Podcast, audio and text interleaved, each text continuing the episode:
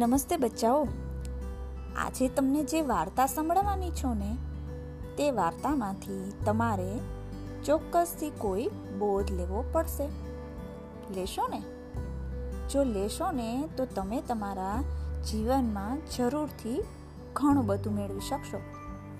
વાર્તાનું નામ છે પહેલું વંદન માત પિતાને એક નાનું ગામ હતું.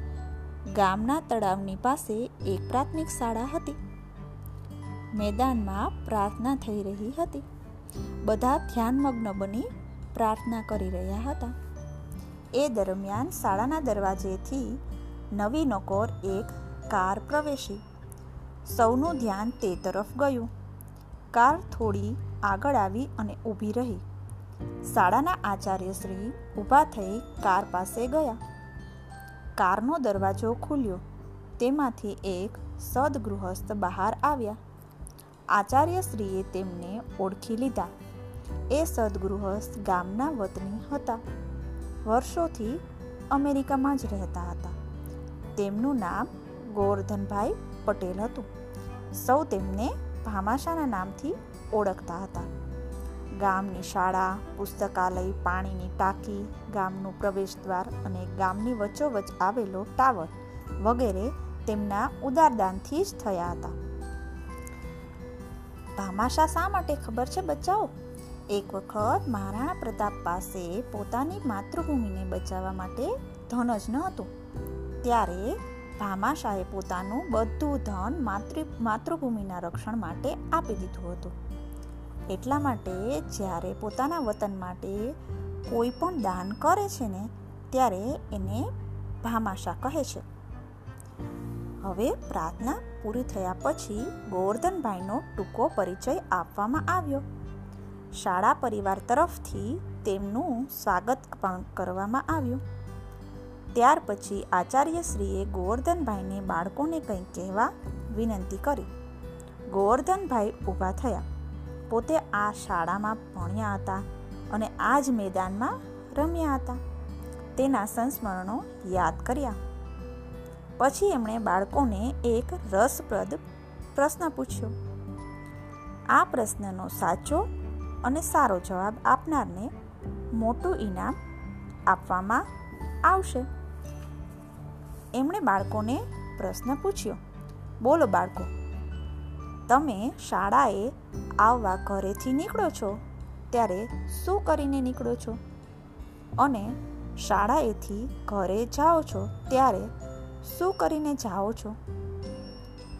હવે બધા એકબીજાની સામું જોવા લાગ્યા અને વિચારવા લાગ્યા કે આ કેવો પ્રશ્ન છે. પછી સાતમા ધોરણમાં ભણતા તનસુખ નામના છોકરાએ ઊભા થઈને કહ્યું હું ઘરેથી નાસ્તો કરીને નીકળું છું. અને શાળાએથી નીકળું છું ત્યારે બધા મિત્રોને આવજો કહીને નીકળું છું. પાંચમા ધોરણમાં ભણતી શ્રદ્ધાએ કહ્યું કે હું મારું દફતર પેક કરીને ઘરેથી નીકળું છું. અને શાળાએથી નીકળું છું ત્યારે બધા મિત્રોને આવજો કહીને નીકળું છું.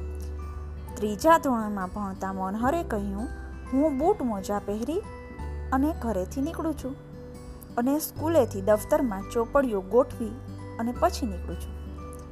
ત્યાર પછી કોઈ બોલવા માટે ઊભું થયું નહીં. પછી ગોવર્ધનભાઈ ઊભા થયા અને બોલ્યા, શાબાશ દોસ્તો, તમે સૌએ તમારા પ્રમાણે યોગ્ય જવાબ આપ્યો. તમને બધાને અભિનંદન. પણ હજી કોઈએ આનો સાચો અને સારો જવાબ આપવો છે? થોડી ક્ષણોમાં પહેલા ધોરણમાં ભણતો ગૌરાંગ નામનો છોકરો ઊભો થયો. તેને ઊભો થતો જોઈ અને ઉપલા ધોરણના છોકરાઓ તેની મસ્કરી કરવા લાગ્યા અને બબડ્યા. આ ટેણીઓ વરી શું કહેવાનો છે? પણ ગૌરાંગ જરા પણ ગભરાયા વગર કહ્યું, સાહેબ, હું ઘરેથી ભગવાન અને માતા પિતાને વંદન કરીને નીકળું છું અને સ્કૂલેથી નીકળું છું. ત્યારે મારા ગુરુજીને પગે લાગીને નીકળું છું. અને ગોવર્ધનભાઈ તો ખૂબ ખુશ થઈ ગયા અને બોલ્યા, શાબાશ બેટા, શાબાશ. તારો જવાબ સૌથી સારો અને સાચો છે.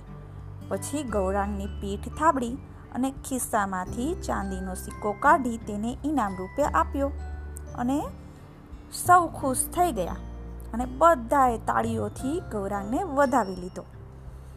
જોયું બાળકો? ગૌરાંગ નાનો હતો, છતાં કેટલો સમજદાર હતો. તમારે પણ એના જેવું સમજદાર બનવું હોય ને, તો ચોક્કસ ભગવાન માતા પિતા અને ગુરુ બધાને વંદન કરજો. કરશો ને? સારું સારું. આવજો.